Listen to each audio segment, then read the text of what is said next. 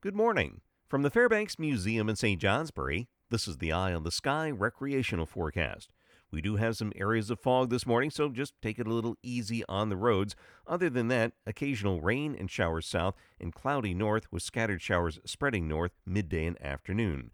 Highs will be in the low to mid 40s, very spring like out there. A few low 50s southwest. A few cooler spots northeast may see temperatures closer to 40 degrees. The winds will remain on the light side.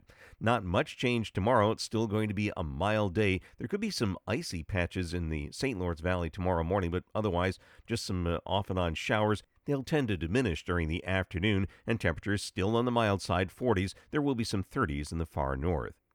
For the mountains, the summits will be obscured in the clouds, some spring like skiing conditions with occasional rain south, increasing rain and showers to the north this afternoon.